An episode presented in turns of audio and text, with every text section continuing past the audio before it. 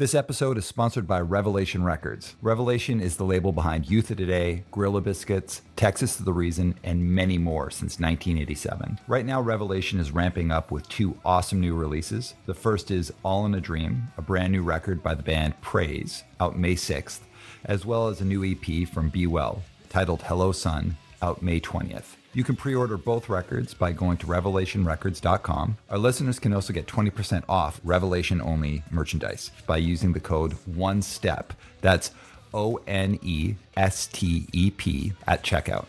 Thank you for supporting our sponsors, and thank you so much, Revelation. Uh, I grew up and had so many formative experiences uh, with Revelation bands, and I really appreciate you supporting the podcast.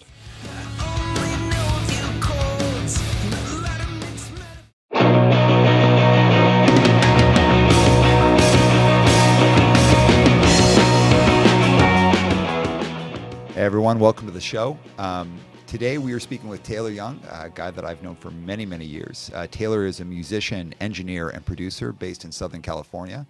Uh, he's known for playing in established hardcore bands like Twitching Tongues and God's Hate. And he's also the owner and operator of the Pit Recording Studio. Specializing in all things loud and distorted, Taylor has done records for labels such as Closed Casket Activities, Triple B Records, Revelation Records, and Profound Lore, just to name a few. Uh, Taylor is someone who I've known since you were maybe just into your early 20s. Is that right? something like that, maybe 2009 ish. Yeah. And is someone who really like forged his own path, created his own legacy.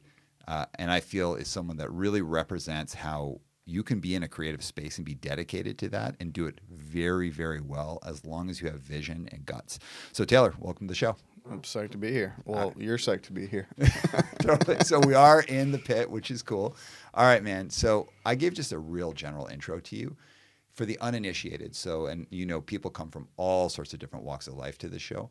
Um, for the uninitiated, people who wouldn't know, tell us a bit about yourself and what you do in your day to day. Uh, Day to day, depending on the week, is uh, usually I wake up in the morning, uh, take. I need a two hour uh, re- rejuvenation before I hit the studio, and then you know have a session or a mix day, or I'm flying to a show or playing a show here or something like that. It's it's usually one of the two. Right, so you live entirely off of music. Uh, technically, yes. What do you mean technically? Technically, because I uh, play in bands, record bands, and manage bands. Okay. So, but it all is from like a creative space, and everything would come through a musical, some facet of, of the music business. For sure, yeah. Okay. So let's break it down. I, I want to ask you kind of like maybe what's in like an awkward question first. Sure. Can someone can someone be an effective creative force and not get compromised by the need to make money? No, because not be compromised. Um, yeah, probably. I feel like uh, Converge never compromised a single thing, and they all get to do what they want. Okay. Um, but at the same time, I think that it's it's hard to move forward without a little bit of it. You know, I, it it could go either way. Honestly, I think that. Sorry, I'm having a brain fart here.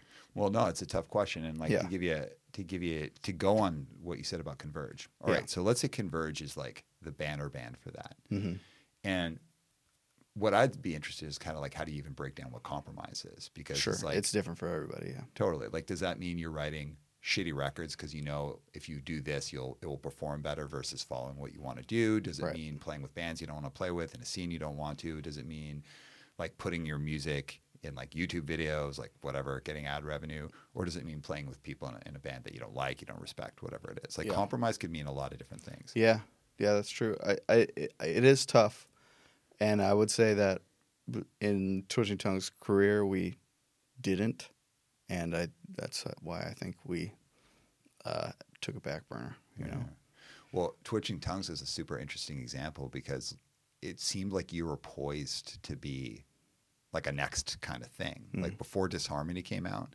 the hype around Twitching Tongues was significant. Let's actually push on that though. So with, Yeah. with Tw- Twitching Tongues, the first record was Sleep Therapy. Is that it? Yep. Okay. When you started the band, from when you started it to when you actually started to get, let's say, like genuine recognition and people were actually pretty hyped on you. How long was that for? Uh, it was probably only a, a year or so. So you did you did well right out of the gates. Yeah, well, comparatively to the bands we were doing before, Mm-hmm. um, whereas like like Ruckus wasn't, we were playing to ten people sometimes, and Twitching Tongues, I think our first show had fifty people. The second show had just like, like we didn't have a bad show until we started touring, Mm-hmm. and we played little parts of the country, and you know, you're not gonna draw a ton in Abilene, Texas. Right. Uh, and then uh, it, it kind of just grew from there.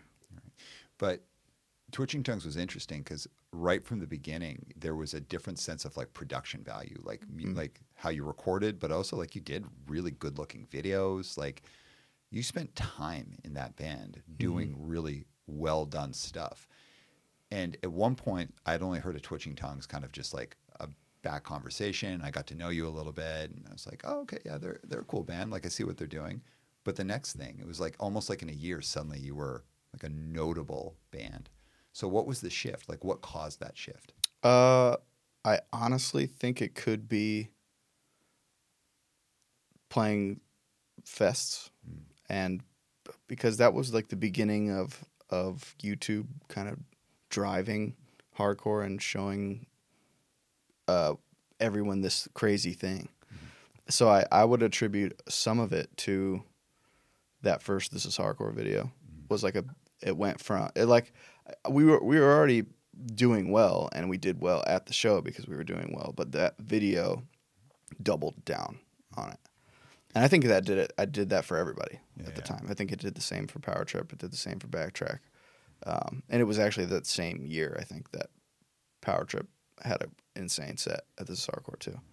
That combination of like technology and where it is now, Mm-hmm.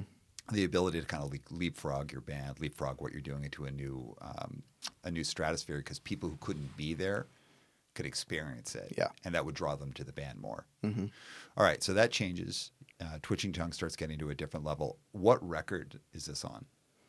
Uh, but it was that that first video was between sleep therapy and in, in Lovers No Law, like right before we did the, or you know what? It was the the Preacher Man seven inch was about to come out Right. because sleep therapy we sat on it for a year and a half before it came out. So you were a distinctly different band than what was going on at the time, especially Colin's, uh, who is uh, Taylor's brother. Colin's vocals were like really different Yeah. and really stood out. So, what role in this, like, fuck it, we're just going to do whatever we want, versus like, did you get pushback where you had to make a decision to do to like we're just going to do whatever we want, or were you just like, meh, doesn't matter, whatever? Uh, it, wa- we the whole point was to be able to do whatever we want, just because we were doing other bands before, Yeah. where it was like we were kind of trapped with other people because we'd had different singers and different bands, and it's and then you know there's another driving force, so we wanted to be able to just do whatever the two of us wanted to do at, at any point in time. That was actually the initial idea of the band, and it definitely never changed. And I do think that's part of the failure of the band is that we only wanted to do exactly what we wanted to do. We did a couple tours that we were like, eh, about, and then ended up saying no to future ones because we didn't have a great time on those. Yeah. Um, so in love there is no law comes out. Yeah. And that's when Twitching Con- Tongues got on my radar as like an older guy who's like primarily listens to Youth of Today. Sure. I was like, damn, this band is totally. Not only is this band, I understand what they're doing and they do it really well, but they're doing it in a super ballsy way because you had that song that was about like acceptance of uh, different identities and different kinds of love, which at the time, you know, in the hardcore scene, I mean, thematically, I think has been part of the hardcore scene and the punk scene of like tolerance, acceptance, and all of that. Yeah. But on the flip side, if you were maybe someone from the LGBTQ community, you might not have felt that welcome at a hardcore show. To to yeah, I mean to a degree for sure.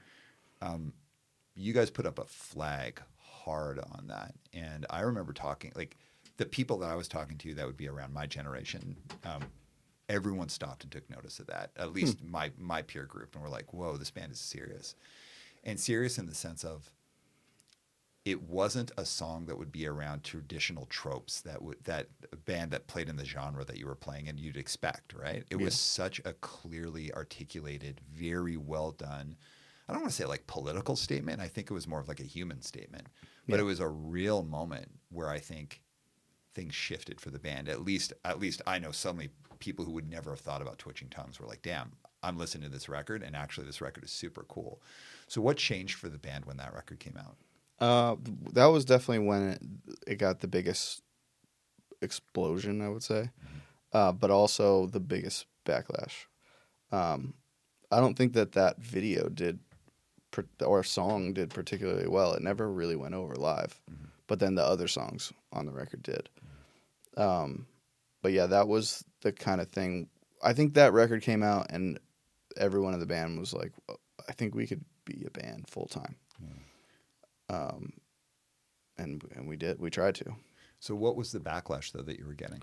Uh, I mean, hate the vocals, things like that. There was a lot of uh, people that maybe just didn't like that song in general. Um, that was pretty much it. But that was the whole band's existence. It was just like hate the vocals Yeah. every time. Well, it's an interesting thing to me because, like, I I remember the first time I heard the band, I was like, oh, okay, like, yeah, I, I get what they're doing, and like, that's cool. Like, this guy can actually sing. It's good. Eh, it's not it's not for me, but it's Right. cool. And then I had never seen the band. I never actually only saw you guys one time, and it was in Toronto when I went. That time I I saw you um, with I think it was Angel Dust. Oh, okay, cool.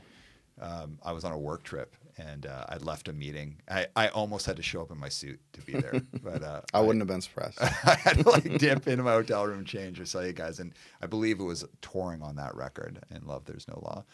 Um, I recall at the time I had a I was talking to a friend of mine who's like hardcore adjacent at this point, like older person, been around.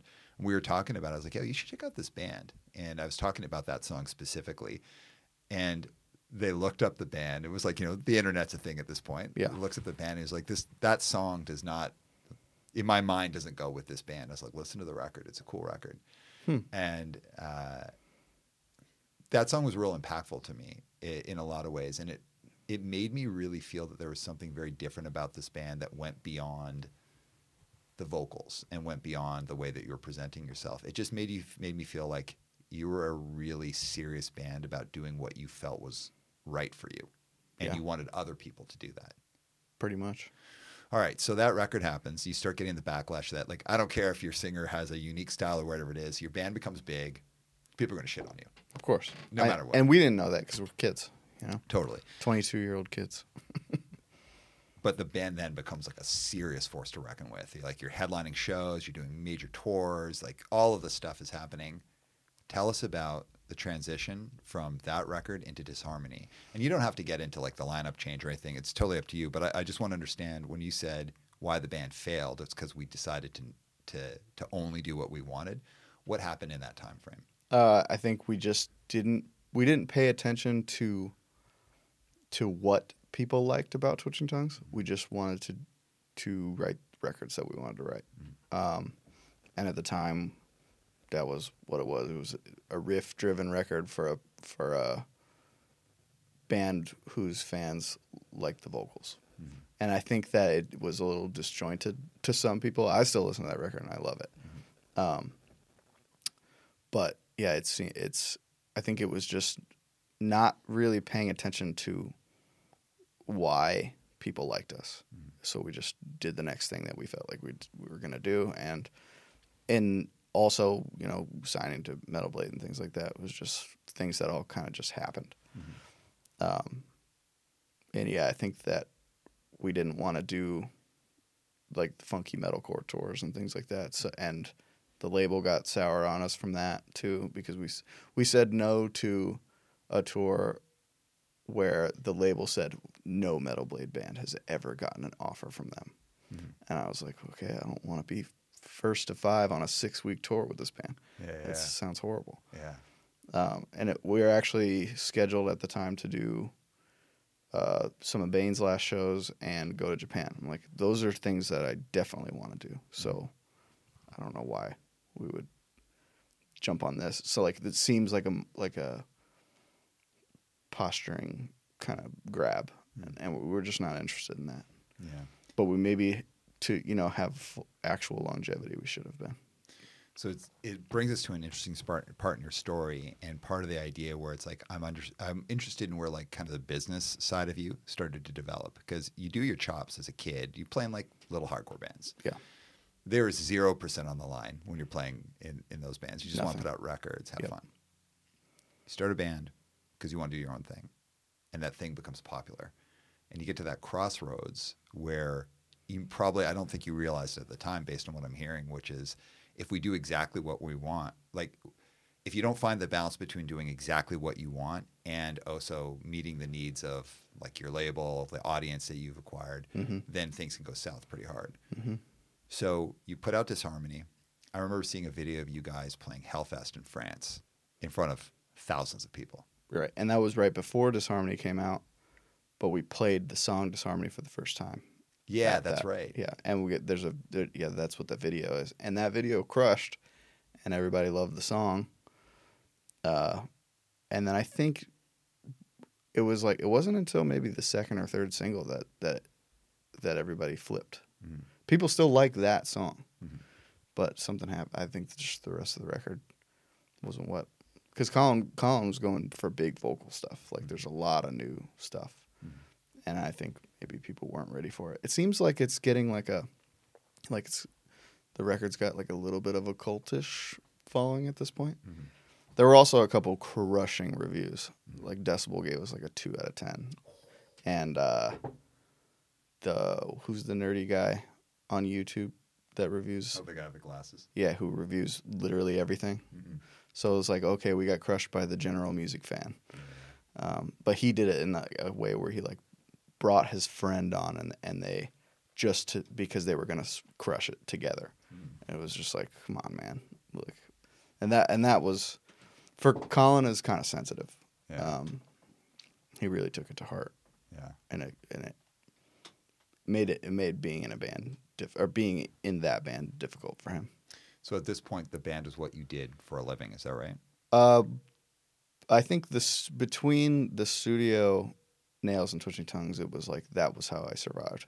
Okay. And there, I wasn't recording as much as I am now then, but it was scheduled perfectly between tours. Right. So you were making a decent living off of it. Yeah, But if you were to lose one, like let's say you lose twitching tongues, that would cut into how you would be able to live, basically. at the time, probably. Okay. Yeah. Um, so Chris Wrenn, uh, and for those who don't know from Bridge Nine, he once said to me, um, he didn't. I don't think he does now either. Uh, he never made his primary living off of Bridge Nine, Mm. and uh, I asked him why. I was like, "Why do you do sellies and like waste all this time?" And at the time, I was saying it to him because I was pissed off because he wasn't focusing enough on the label, and I was like, "Do more for the label, like do more for our bands." Yeah. And Chris is kind of a interesting. He's like another dude that's been unflappable. He looked at me and he was like, "Hey man, like I don't do Bridge 9. I don't draw my living from Bridge 9 because I want to do what I want with Bridge 9. And Yeah. what I want to do might not be what, what you want me to do. And you know, sorry about that. But basically I do Sully's, uh, my t-shirt company because I want to always have Bridge 9 reflect what I like and what I want to do and what I feel like doing at the time. And you can't do that anymore when that becomes your primary living. You are always at the behest of the fan base, the trends in music, this and that. He's like, I just don't want to live like that. And good Uh, on him. Uh, yeah, I, and I completely agree with that. All right, so you hit that crossroads then, where you kind of get hit in the face with it, and you know you have a challenge with the band. Yeah. Um, at the same time, you're already like doing professional stuff musically. Yeah. From this point, I want to hear about the pit and how what you learned in Twitching Tongues impacted how you do business uh, as like someone who professionally records people. Yeah, it's it's hard to say if they go hand in hand. I feel like, um, I mean, being in twitching tongues, being in any band will teach you how how to run a business essentially because you're in charge of getting from A to B, and if you don't have enough money to get from A to B, it's not going to happen. If if you don't have a van or access to a van, you're not going to be able to to go on the road, and if you can't make money if you don't go on the road, so it's like there's I would say it, it was it's not so much business, but like it's logistical, where it's like, uh, okay, well, I have to pay rent, so I have to do. I have to make sure that I have enough work lined up, and it's a lot of scheduling. And then I guess there's just so many little details and semantics where it's it's um it, it can become cumbersome if if you're not doing it right. So I guess it's it's hard to put into words, but it's like a just a like a there's a business mindset you have to have, or it's not going to work. You have to be able to negotiate. You have to know what your worth is. You have all these things. Um, I can't. It's it's it's hard to really connect the dots because it's just been such a. It's been a slow process. Like I'm 33, and I feel like just in the last three years that the the studio became like the only full time job. Um, and I think that not touring and being available also made it so that people came to me more. But I never really turned people away, so it's hard to say. Well, do you pick like? Was there a point where you started picking projects you wanted to do rather than just recording whoever? Only now. Uh, it took till now to be able to uh, kind of fill the schedule with the things that I think are cool, but also I'm doing a lot of things that I maybe would have said not or not been interested in when I was 25. Um, like I've been doing a lot of indie stuff and even some like deathcore stuff. So it's like I would say that would where is where I'm compromising because it was really hard for me for a long time to step outside of my taste and and do things do things on records that other people are gonna like, even if I necessarily don't. Um, that's the only thing that I could think of that where it's like I, I'm I have to put push myself aside a lot. Well, once you get into anything, and like, I, no need to name names in terms of bands, but like, when you commit to doing a record that you know you don't like the band, do you end up liking that record despite it, or liking finding things you like about it, or do you sometimes just end in being like, I still don't like that, but I know it's a good record? I usually love it by the end still. Um, even yeah, the there's a thing I'm working on soon that where it's like, well, I haven't listened to this style on purpose almost ever, but I will find the merit in it, and they came to me because they like the things I like too. So, and and in the end, I definitely am like, okay, I love every aspect of this now. Um, let's talk about multiple revenue streams because right now you do you do the pit, Mm-hmm. and I, I want to talk about the history of the pit kind of in like a, the next section of this. But you do the pit, you still play in bands, Yeah. and you get some revenue from royalties and all, all that kind of stuff. Yep. And then you also do band management. Is that correct? Yes. And those are the only three things you do. I also, I mean, the studio has like shirts and things, and then I have like a, a studio branded pedal coming out soon. Okay. Yeah. Okay. So there's a there's then let's say like a last thing would be like kind of like merchandise, include the pedal being included within Yeah. that. All right. So there's four distinct things. Um, when did you realize that you had? Well, first of all, what's the importance of having like multiple revenue streams when you are a creative and you're just living off of what you do like artistically? I mean, one thing, especially when you're starting, isn't gonna isn't gonna cut it. Like, and I, I honestly think it would uh, it would have been easier if I lived anywhere else. Mm-hmm. But this is the highest overhead of almost any state. I mm-hmm. think. Well, San Francisco probably has it worse, and New York City is just as bad. Hmm. But so, so just to survive, I had to make sure that I had a, kind of absurd amount of money. If I lived in the middle of the country, this would have been so much easier. Right. But I might not have had as much business. Okay. And and you also wouldn't have been like a destination. Who doesn't want to go to California Exactly. to record a record? Yeah.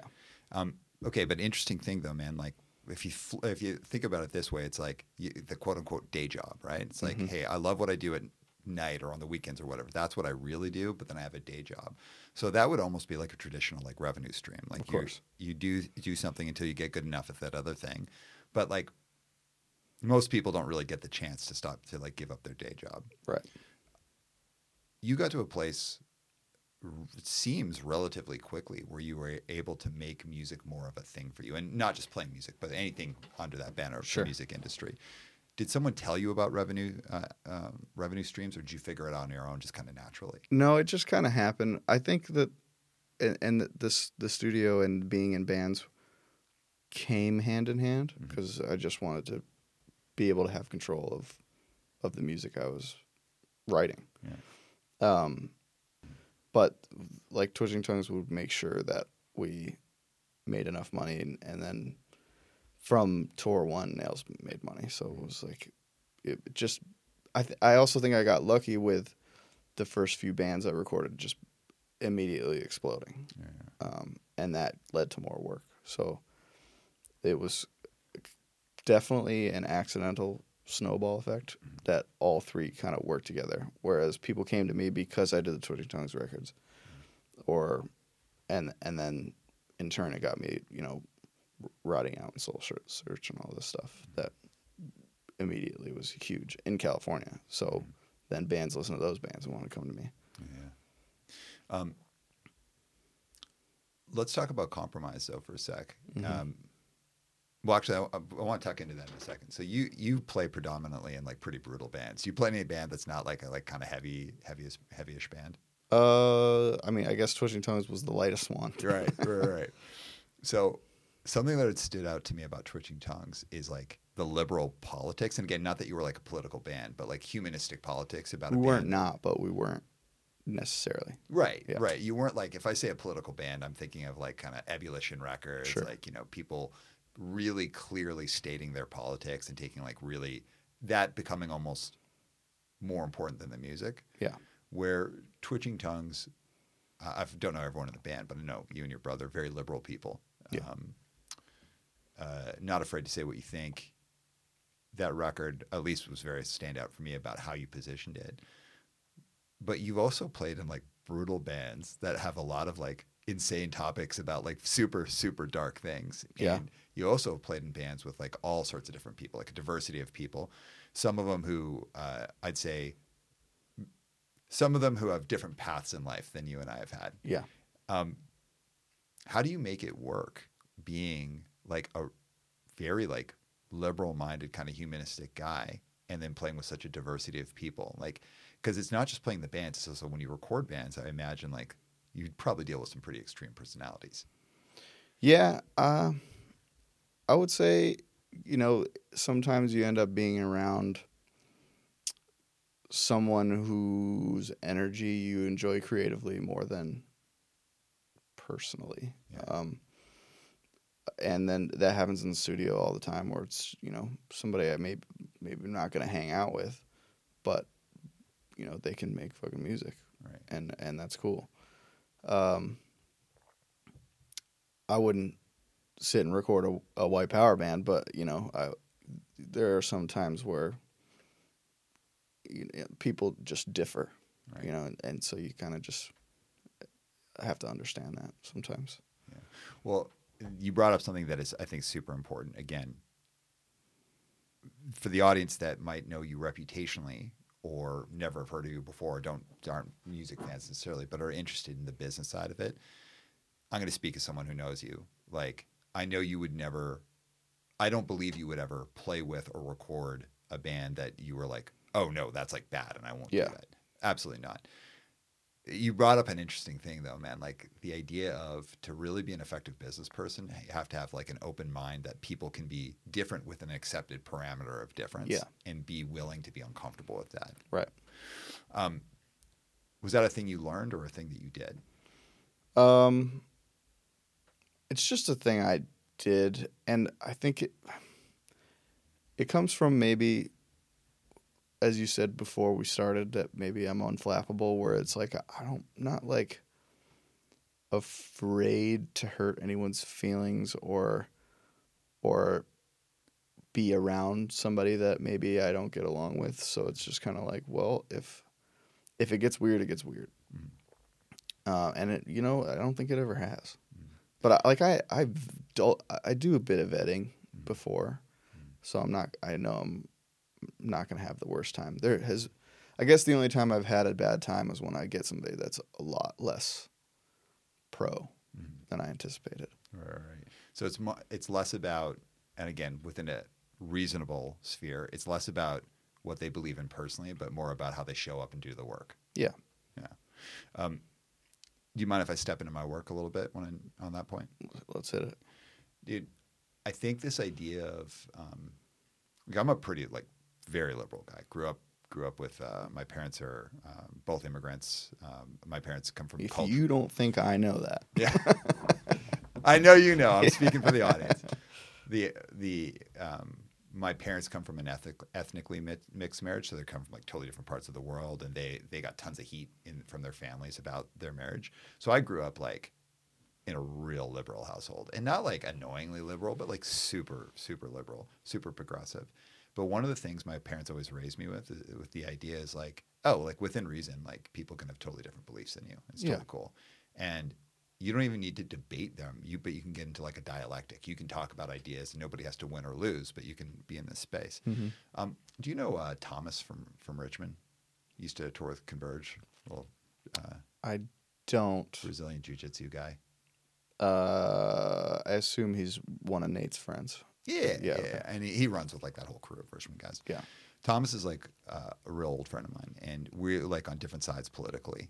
And I love him, and he's a good guy. And if I need like life advice or to talk about something, I'll call him up. And in the business world, I don't work with just liberal people. I work with people from all sorts of different different perspectives, and I'll work with people who never talk about politics, and I work with people who annoyingly talk about politics. Hmm.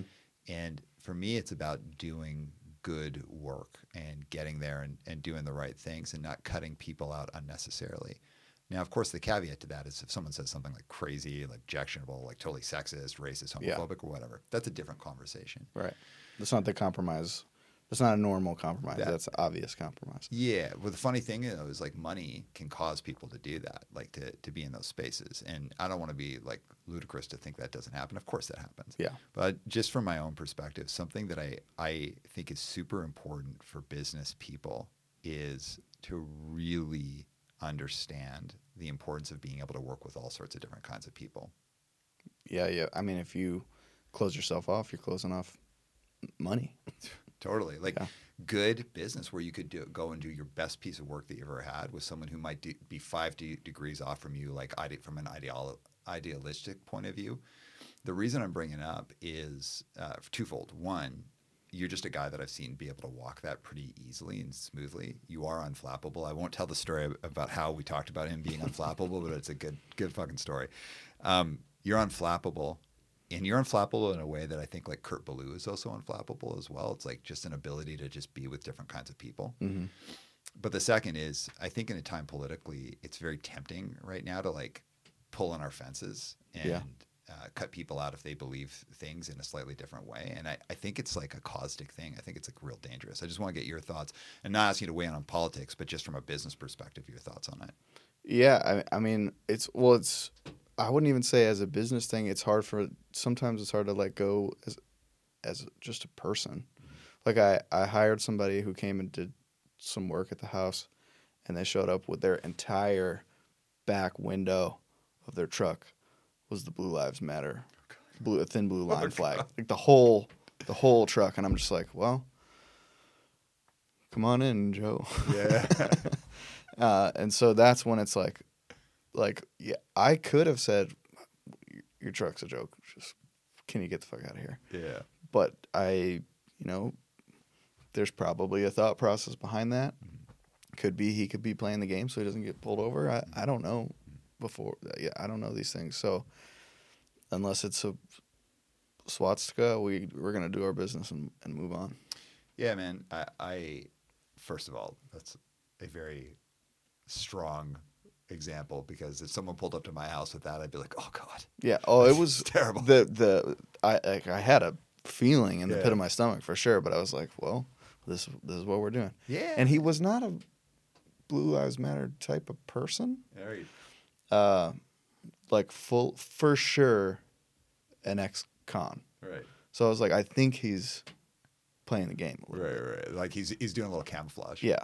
Yeah, man. Like it's it's a real weird thing for me because like coming from punk and hardcore, um, growing up in punk and hardcore, the ideas can be so black and white, like good and bad. You know, Yeah. like especially when we talk about the punk community. It's like, oh, we're we're like God, uh, like we're so good, we care about each other. Everyone else is bad, and you're like, wait a second, that is not true at all. Yeah, that's not the the the thought process. It's not what it should be. Yeah, it's not the thought, and it's also not real. Like, Yeah. punk and hardcore has its its is a pretty apt reflection of the real world, but just in a in a smaller space. In a fishbowl. Yeah, but like something that I really notice with musicians and people who make a living off like the creative space is like, hey man, if you want to be serious about this, you got to abandon some small thinking where you're like cutting people out of your lives based on a few degrees off of politics. So again, not the extreme examples, but Yeah. just a few degrees off. So if you think about a studio setting, and uh, the reason I brought up Kurt is like the two of you both are very unflappable. You're just dudes who can be in like a super awkward, weird conversation and not. You don't see it doesn't seem to bother you. You can handle it. How does that play into the creative process? I guess. I mean, I think um, being being unflappable comes from a li- there's a little bit of apathy in a way where it's like I just don't care that if we're not talking about the song or or, or how it's going to go or or you know details of the recording then it's I just I just don't care. Mm-hmm. It's fine. And I do see that in Kurt a little bit too where it's like yeah, I don't care what you do at home. We're here to play guitar. Yeah. Um, s- I, uh, yeah, I guess that's part of it. Mm-hmm. Uh, all right. So tell us about the pit. How did the pit start? Pit started um, uh, officially in 2011, but I was recording bands here and there before that, just taking my rig to places. I took it to people's houses. I had a, a practice space at downtown rehearsal, which is like the there's a giant building downtown that is four floors of like bands from local bar rock to like Mr. Bungle and Fear Factory and shit like that. And so I had a space in there and would record bands at night sometimes. Um, and then I had one demo do really well. And then it got a bunch of work and it just kept spiraled from there. Um, how did you get into recording? Like, well, actually, first of all, how did you even get into music, like punk and hardcore? How did you come up at all? Uh, my both my parents are musicians. Uh, my dad had Black Sabbath tapes all the time, and my mom is like a perfect. She's a pianist who is unbelievable and uh, extremely professional. She teaches music now, um, and my older brother went to high school with a bunch of Connecticut hardcore dudes and they left stuff in his car and i already liked metal so when a bunch of like grimlock and all out war cds get left in the car and i put that on i'm like mind blown. Because it's just it's only the it's only the heavy parts Yeah. all the time. So i fell in love with it then and uh, already played drums a little bit so i just kind of switched gears and got into it fully and then uh, nobody in my town in Connecticut really wanted to play what I wanted to play. So I started to learn guitar because I just wanted everything to be jin jin jin all the time, and nobody nobody cared about that. So I picked up recording so that I could write songs by myself. Um, and then we moved to California, and I knew even less people, and I really started to play music by myself. And then uh, met a couple people just going from going to shows and from uh, specifically CaliHardcore.com, and uh, started a band within like three months of living here.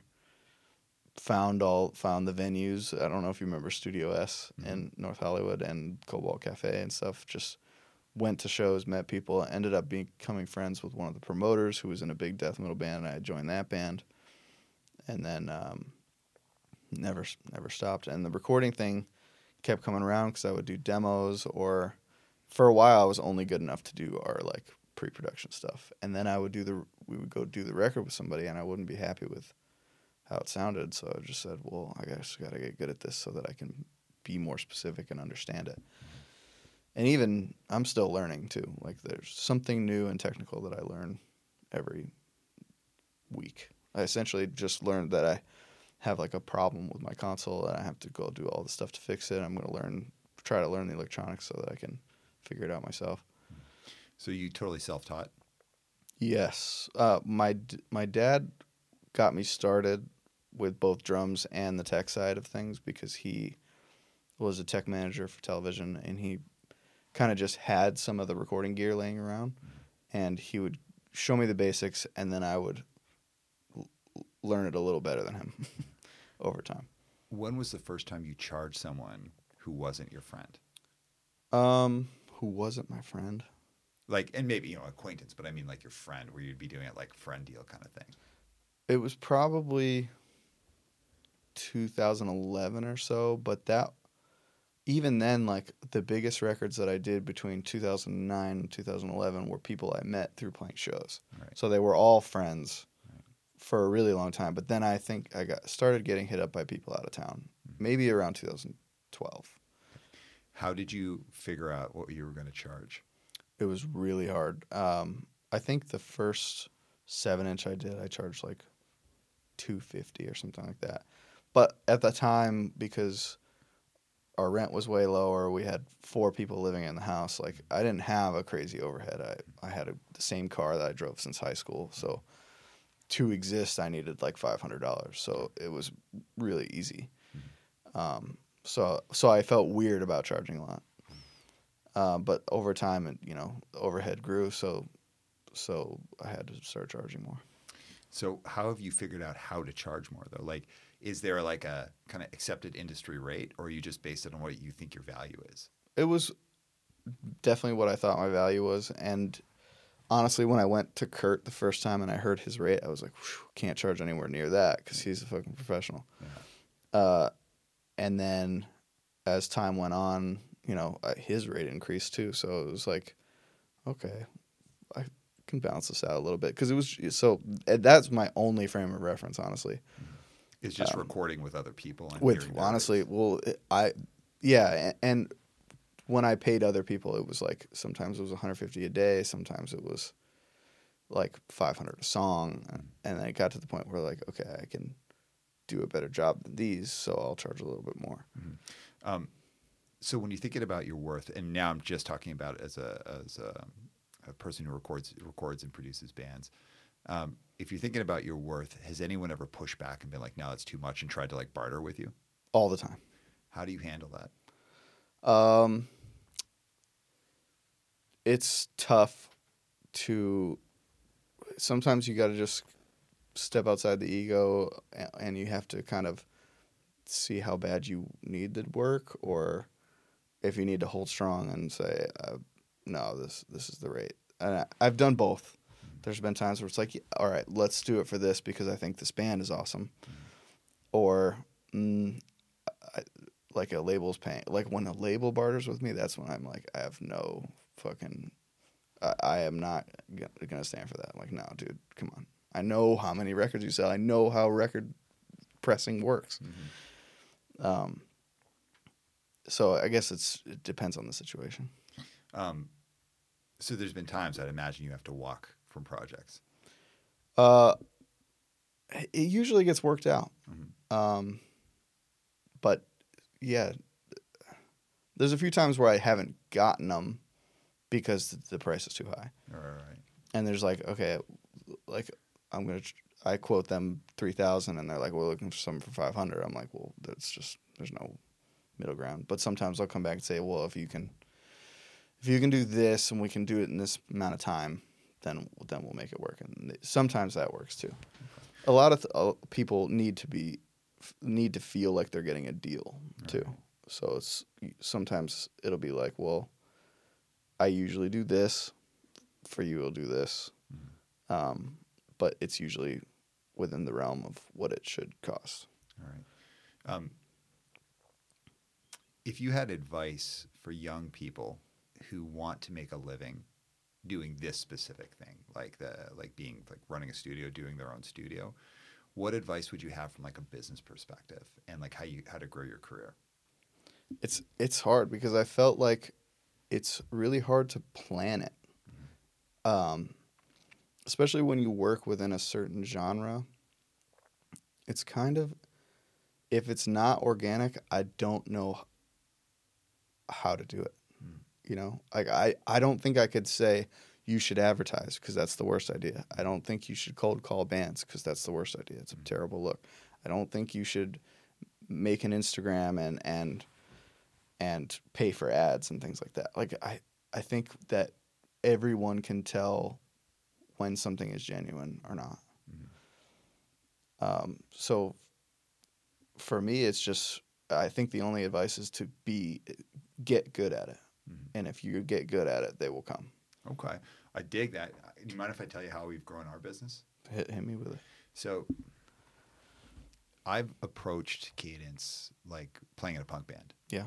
And um, so I worked at another coaching firm before this, and before that, I was a therapist. And Mhm. when I started working at the coaching firm, I remember thinking it was the co- like the corniest fucking place I'd ever worked, and it was like all of these pre-formed courses, like off-the-shelf courses, and the coaching was just essentially like the courses, but in like a one-on-one conversation, and it wasn't what people wanted. Like it was sold like like it was like leadership stuff, Yeah. and it was like this big thought out thing. But it was just like as if the, you, me, and Spencer sat down one day and just said, okay, how do we teach people to be better public speakers? Mm. And then we put that in like a course or coaching.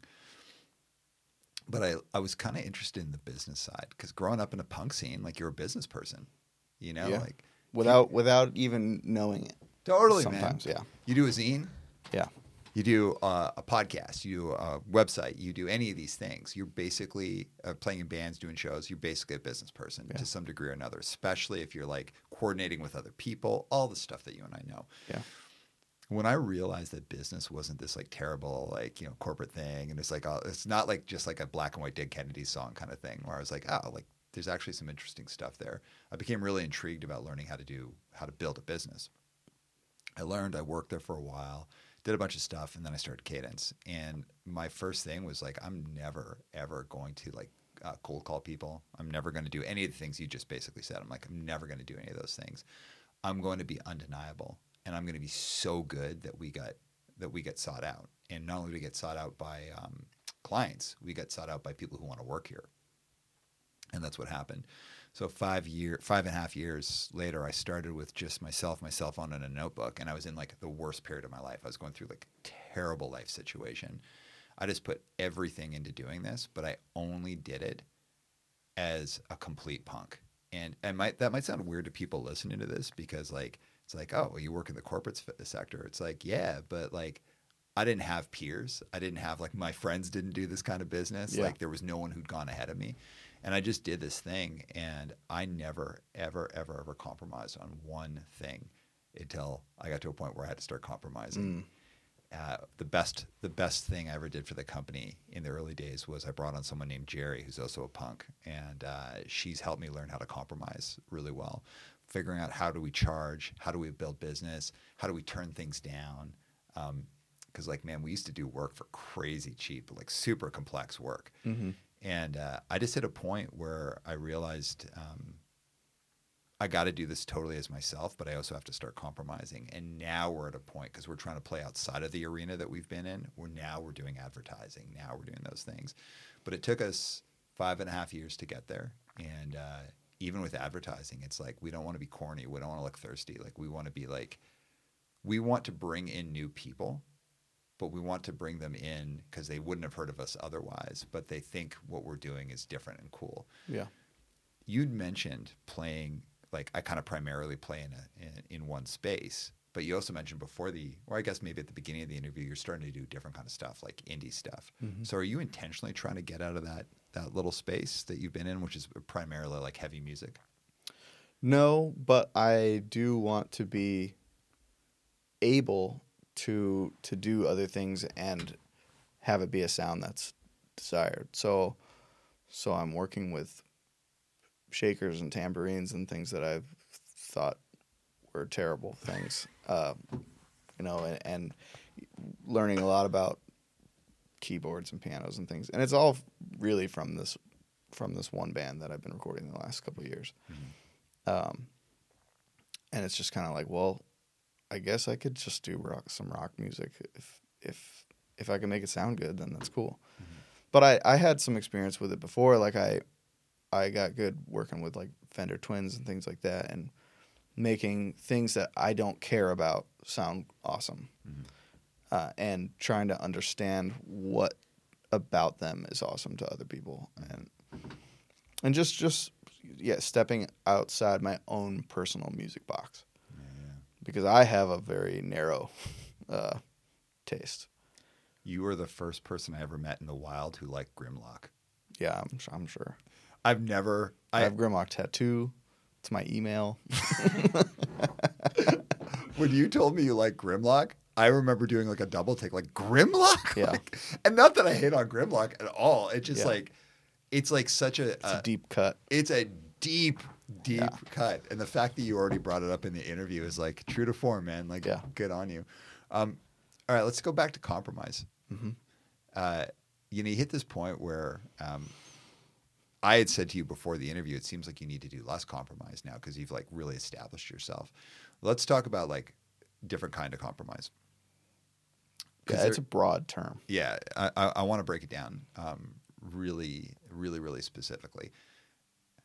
It can be compromise can be working with someone that you think sucks, like you personally think they suck. Like I actually don't like you, but Yeah. I like I like this project. Now I'm talking about both of our worlds right now. Like I like this project, or I know I can help, or um, like I actually care about what happens here, or I like the other people that are associated with this. So Sure. someone it could be someone that sucks, or you could be compromising on price. I'm doing this for less, but I'm doing it for like a bigger picture. Or it could be work that you don't particularly like doing, but you like the people that are involved. Or it could be with something that makes you uncomfortable, but you really need the money. Um, when you were starting out, like let's say like in the first, let's say like pre-pandemic, Okay, just to frame it up. that's a, a big chunk of time. It's a big chunk of time, but let's talk about like what role did compromise play for you in like building up your business? But and I, now I'm talking about the pit and management, like everything that you do now. Like what role did compromise play back then? And what kind of compromise did you have to get like comfortable with? And also what wouldn't you compromise? Because I was really surprised when you and I were talking earlier, and I was like, "Hey, it probably seems like you need to do a lot less compromise now." And you're like, Yeah. "Oh no, man, I have to do way more." It's hard for me to speak on it without being specific, but and, and but- out of respect to everyone, you don't want to be right. specific. Well, and I and I wouldn't say that it, it's not like a personal compromise where it's like I think this sucks, Mm-hmm. but I'm doing two records this year that 22 year old me would have scoffed at both of them. right. Um, and I think that it's less compromise and more just changing. Yeah, growth, like Yeah. personal growth. Yeah. Um, if I think about compromise now, because when you said that, I was kind of like, "Wow, that seems so weird." But then I was reflecting on it right before we started. I'm like, "Well, actually, I probably do more compromise now. Yeah. I do." And I think the way you framed it up, me five years ago or me ten years ago, I was like, "I would never do this." Yeah. And now I'm like, "Oh yeah, I can do this," and actually, I can think it's kind of cool. Um, I also like things like advertising or, or these things. I'm like, "There's no way I would have done that before." Yeah. I, and I definitely, in the last two years, cold called. But it wasn't like a cold call, like, hey, we should meet up and discuss. It was more like in passing while in a conversation, it was like, let's just do a record. And he was like, okay. And now we've done five. Hell yeah, man. So, um, I guess it's being able to put yourself out there more um, and make yourself accessible. I also did. I didn't do advertising because I, you know, like paid Facebook advertising, but I made a studio page. Right. So I said, I told, I asked my friend what is the easiest thing I could do to just get more business. He's like, well, do you have a do you have a website? And I said, yeah. Nobody really goes to it. He said, do you have an Instagram? And I said, no. I made an Instagram, and literally within maybe six months, the, the work doubled. So I think little things can lead to big things. and they don't have to be huge because uh, again compromise is a huge topic but they don't have to be like horrible compromises Right. but little things like especially me things that i i worry i'm like a i don't want to say a chronic worrier, but like i never want to do something that i think is like too off of what i, I really believe in Yeah. and in this business i've i've only ever really done it once or twice but in my life i kind of look back and be like oh fuck what did i give up to get this and what did i do there to get that Yeah. um, so in this business, I'm I'm pretty tight on it, and I'd say the comp. I actually compromise way more now, but I compromise on things that I think are relatively small and they're just more about me being disco- uh, uncomfortable. Yeah, you're compromising your discomfort in something that is most likely menial. Yeah, and Yeah. and will give us actually a, a good gain. Yeah. Because it's not just me; it's like now like the whole company. So it's just putting yourself aside, and that's what. That's why I think it's less compromise and just more growth. Yeah, and being a little, being a little like selfless maybe a bit, and just being like, who cares if I'm uncomfortable? It's the right thing to do. Right. Um, all right, man. I'm going to ask you a couple personal questions. Mm-hmm. Um, through this process, getting to where you've gone now, because you got a pretty storied career, and it might sound weird for you to actually hear it called a career. Like, are you comfortable with that term? Yeah, thirty three. I feel like I've done enough stuff to not have to feel like a kid all the time. Yeah. All right. Since I've known you, and and your brother, but I'll keep it with you. There was always like um, you never told me about the pit when you were a kid, but as you've developed, it's almost like the pit was always there. Like you Mhm. never told me you were going to do all these things, but it's almost like everything you've done, I've always kind of been like, oh yeah, like yeah, that makes sense. That makes Right. total sense. It seemed like there was no other path for you. Yeah, I I had backup plans, um, that were like, but it still in the same vein. Like I would go work in television or something because my dad worked in television for years, um, or you know find some kind of audio job in general. Um, but no, there was nothing else I ever gave a shit about, Yeah. even as far back as middle school. Yeah. Um, yeah, I never thought about like I, actually gave up, compromised a little bit. I gave up a really awesome job offer. Uh, that was like, I was 18 and I was giving up like thirty dollars an hour to go do audio for for television stuff, to go on tour with DSI for three weeks. uh, and you know what? It ended up being really good. Uh, but then the rest of the tours that band did were really bad. But then I s- started hardcore bands that did better after that.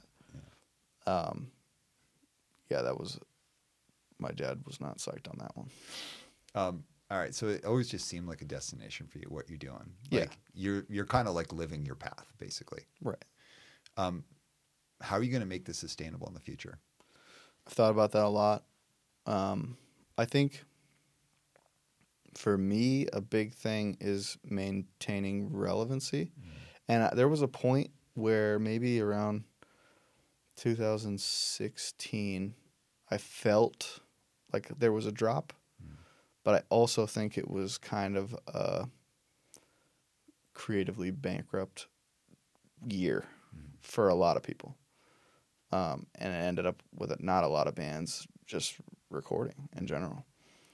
Uh, to the point where I did uh, drive for Uber for two weeks, just because I was like, well, I need other money to come in now, and uh, didn't have a great time doing that. And then I got booked up really fast, so it was like almost I did it out of self doubt because it wasn't like the money hadn't dried up yet but it was like I feel like I need to add to this. And then that was when I asked my friend, you know, how do I grow? Um, and so I, but I definitely think about the future and it's it's like again it's hard to for me to plan in a non-organic way but i think that if i continue to write music that i really love and that even if some people like it it will keep the studio going in a sense because i'm going to make great sounding records Mhm.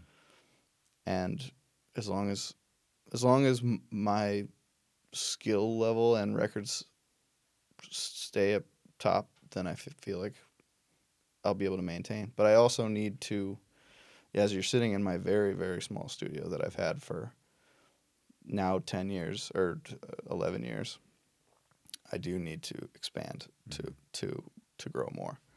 I th- I do feel like I've capped with what I have currently, but it's hard living in the most expensive state on earth to expand from what you have. So you do you have a plan, or are you just considering it? I have a plan in the sense that I have money saved for the first time in my adult life. Um, but it's hard to it's hard to to be able to like okay i'm gonna pocket this much a month because every month is different Right. you know and that's the only thing i can do is save for now this goes back to something that I know played a good role for Twitching Tongues, and I think has been beneficial for you in general. The role of um, kind of like independent, I guess we'll call it like independent media in like punk Yeah. and hardcore and metal, right? Uh, people who do zines, websites, like Instagram accounts, but also people who do video. And again, I don't want to bring names into it, but there's been an economy that started to develop around these things. So, for example, some people do podcasts and they have Patreons, and they do they do like relatively well, and Yeah. like and they're patr- and then they're they're um, they're interviewing, let's say, like a hardcore person or a metal person or whatever, and they're getting some kind of revenue from that. There's people who do um, music magazines. There's people who do um, video websites, and they make money off of presenting bands in whatever format, but they aren't they they themselves aren't the creator of the music. What do you think about that? um not a huge fan of the monetization aspect of other people's art. Um, but i do see the value in the promotion. But i think that there should be some kind of give back to artists Like a royalty be, almost. beyond that yeah just just something you know um it's it's hard for me to say just because you I do think that those things did a lot for for bands and they do a lot for bands now but like the the smaller bands look at it as I'm I can't wait to be on there Right. and then the bigger bands are like where the fuck is my check Right. um, and I know that f- a lot of bands feel that way. Um, and I think what makes it worse sometimes is the the brush off of that is like a um, there's there's a lot of that where it's like I'm not making money, you know. It's like yeah, we we know, Right. we know, Uh, can I give you a, an old school example? yeah, So when I was a kid playing in bands, um, we played the original Hellfest, the one in, in the U.S. yeah, and um, we were on like the DVD of it, and uh, we were stoked. Like Yeah. we were like, well, you know, like we're not like we're not really like Trustkill Records fans, but like I always have respected what Trustkill did, and I Trustkill's kind of an interesting story. Like I, I one day I hope I'm going to interview Josh about it because it's kind of a neat story. Um, but I remember being on this DVD and being like partially stoked and partially conflicted. But it was like, oh, we need your pay, like we need to know how to pay you for this. We're like, pay us, okay, like that. that's interesting. And I'm not kidding. We got a one dollar check. We got a check for one dollar. oh my god, I think Chris maybe still has it. Chris might have it framed somewhere. And we were like, we were stoked. We thought it was hilarious, right? Yeah. It's like how ma- we don't know how many DVDs they made. We have no idea what they're what they're tracking. that had to be a hundred thousand copies or something at the time. Well, especially at the time. Yeah. But also, like, dude, punk and hardcore people are so interesting because it's like depending on where you're at. It's like if you've ever ran a label, you know, you know what the finances are and how tight things are and how little money gets made. And anyone who's run a label has had a band been like, "You're ripping me off." Oh yeah, But also running a label, you probably have ripped off people either intentionally or unintentionally. Like especially around like the dawn of digital, like maybe your account. You know, it's like running a record label. It's like your accounting isn't good because you're just like kids running something, Yeah. right? You've pr- there probably was money on the table that you didn't give, but maybe it was like five hundred bucks or maybe it was five thousand bucks.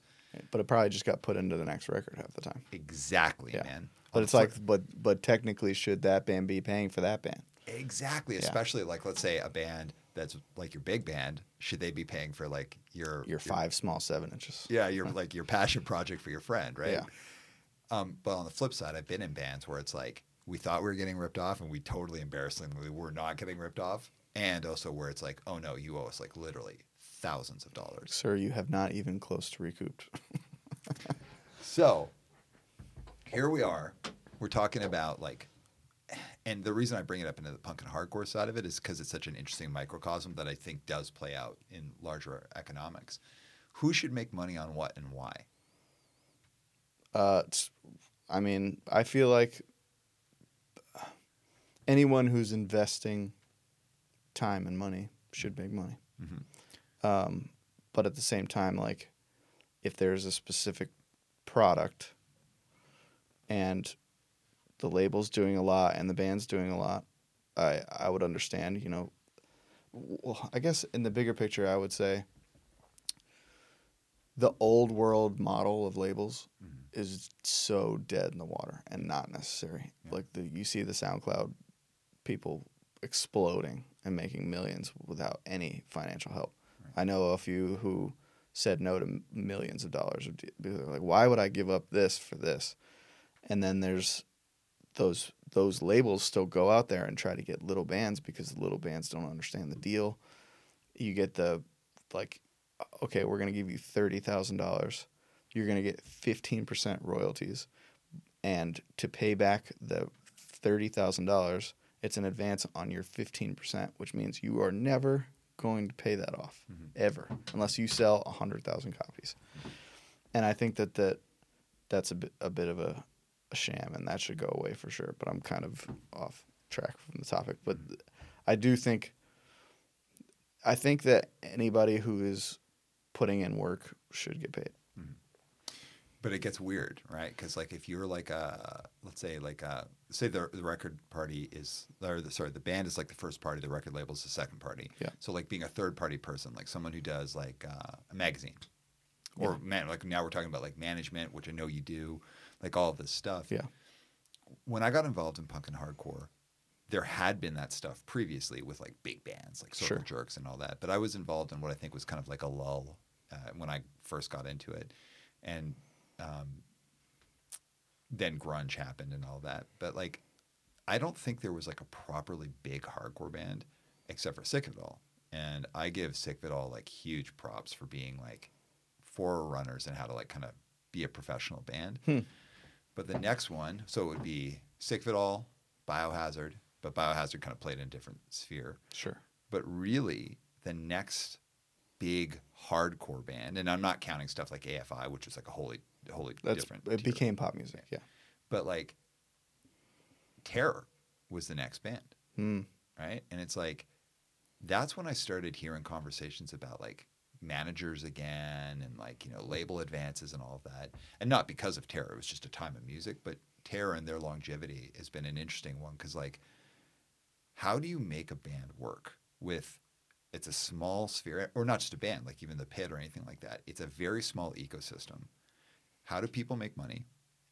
Um, what are the different revenue streams? Like how many different merch stores do you have um, how many different regions should records get released in all of that kind of stuff. But then you've got these like third party contributors who are like someone who does a magazine or, or does videos on youtube or, or whatever thing or does a podcast.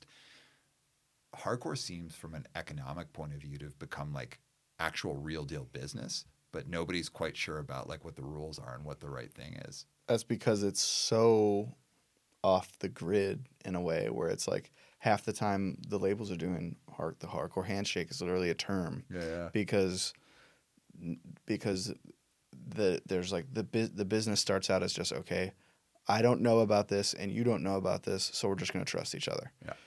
Um and then it things as things progress you get more detail. Mhm. Um yeah, it's definitely interesting to think about. And it's and like I- without putting too much thought into it, I don't realize that I know about business.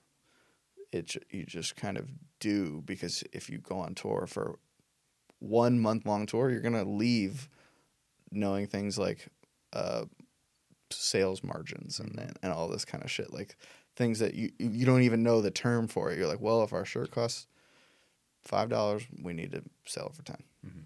because if we don't, we can't fill the gas tank. Uh, so like what's a way and i don't think that you need to have any answer for this but just from like you're really in the mix with it. Like again you play in bands you run a studio you do management like you live off music.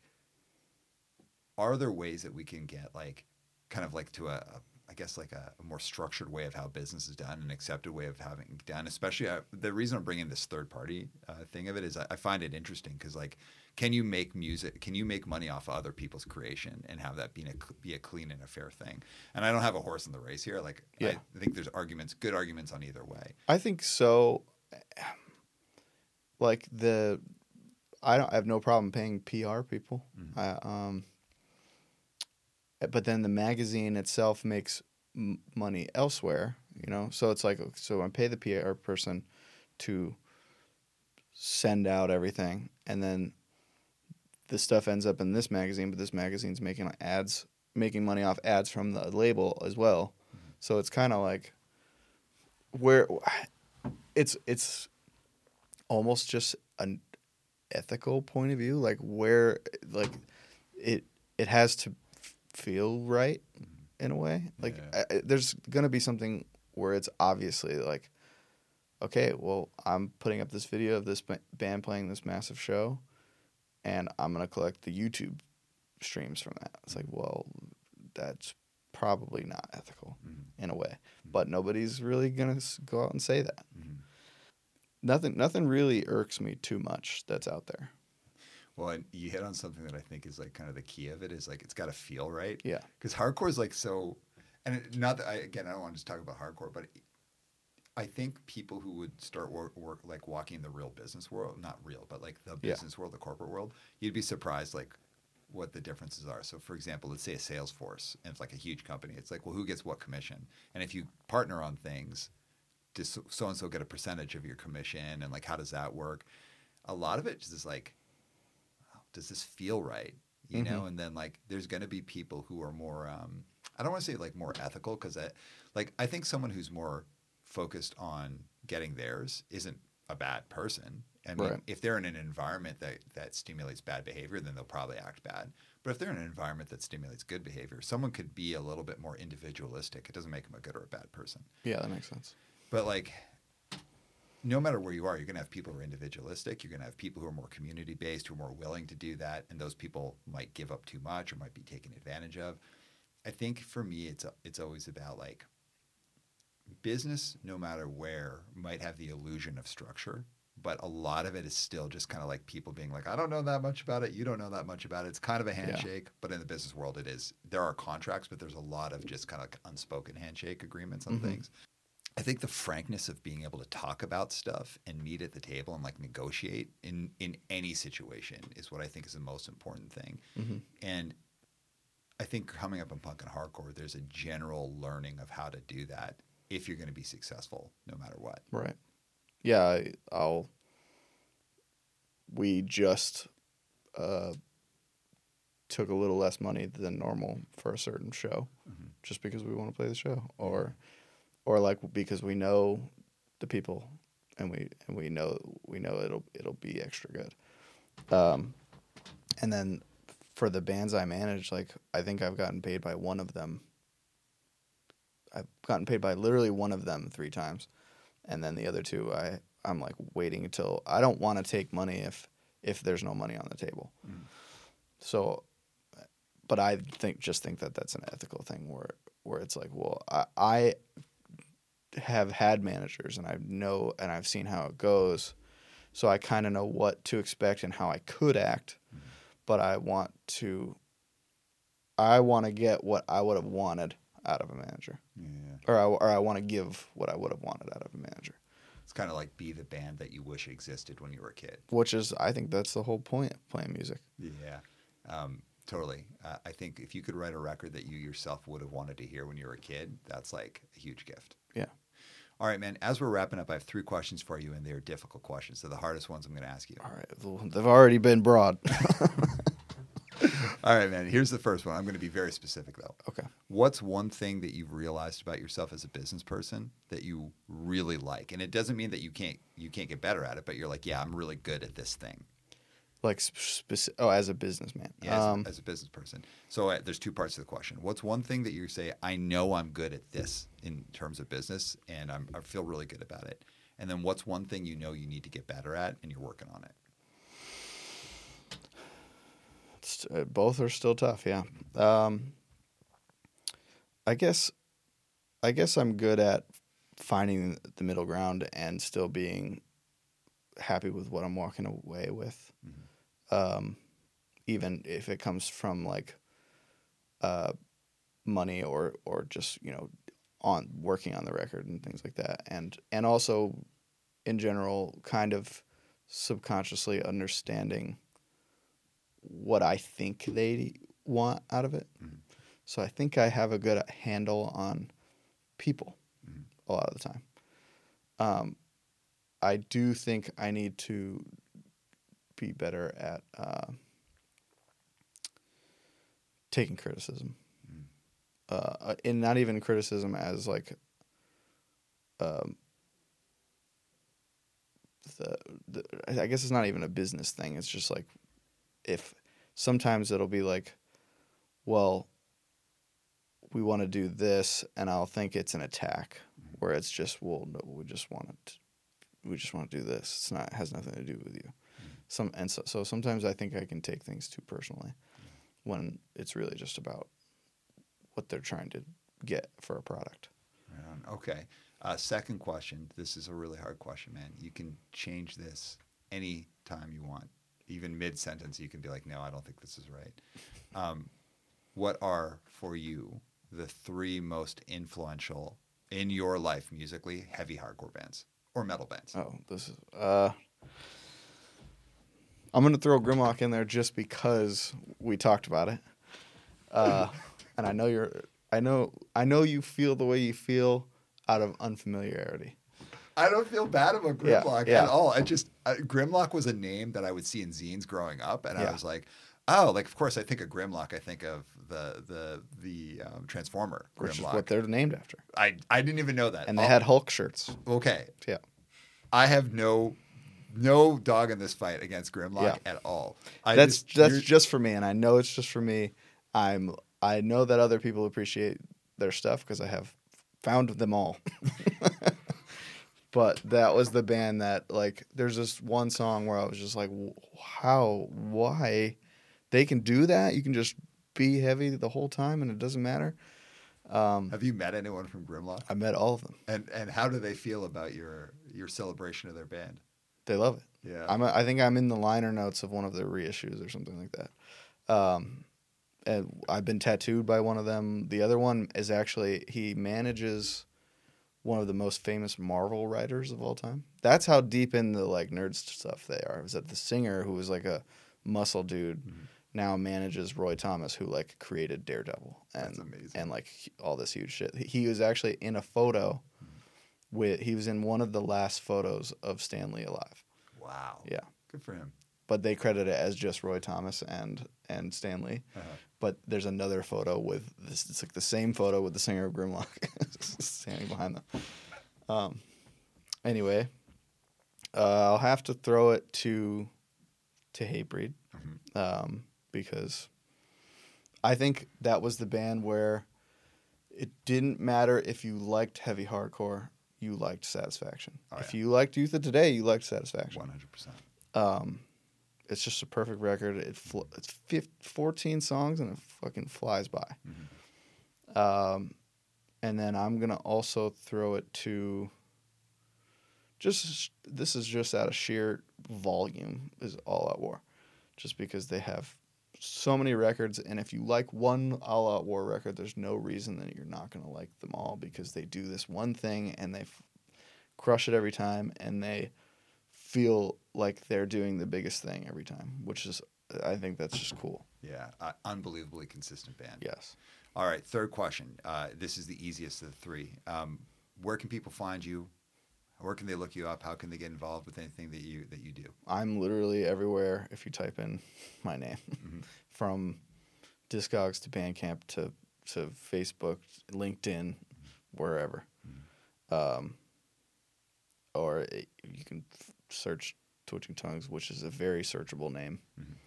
Um, yeah, I'm I'm out there. Um, I try to be available everywhere so that I can be accessible, and I will try to be accessible forever.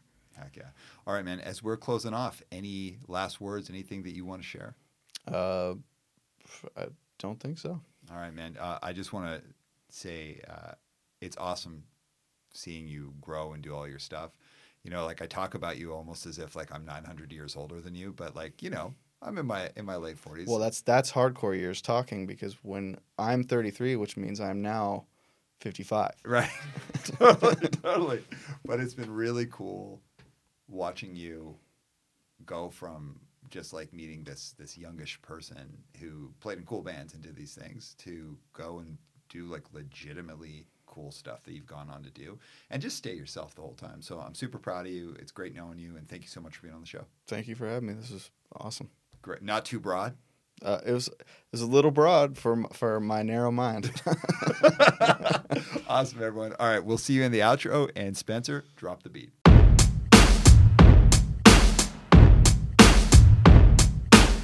Awesome conversation uh, with Taylor. It's neat being in this space because I've seen it in so many different um, photos and videos. Uh, some good friends of mine, shout out to Punitive Damage, they just uh, did their record here.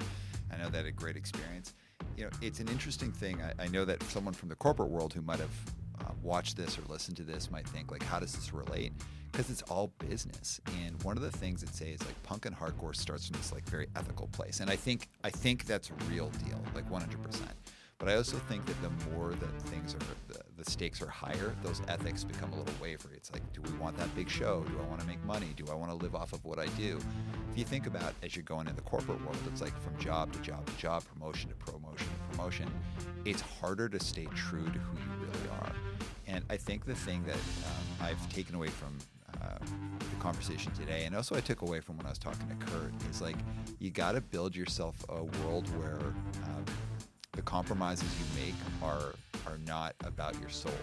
And they're more about like well like what little things can i shift on that are going to allow me to do cool things um, or allow me to do things that build the business that probably aren't that big a deal. So how do you like reframe? How do you grow?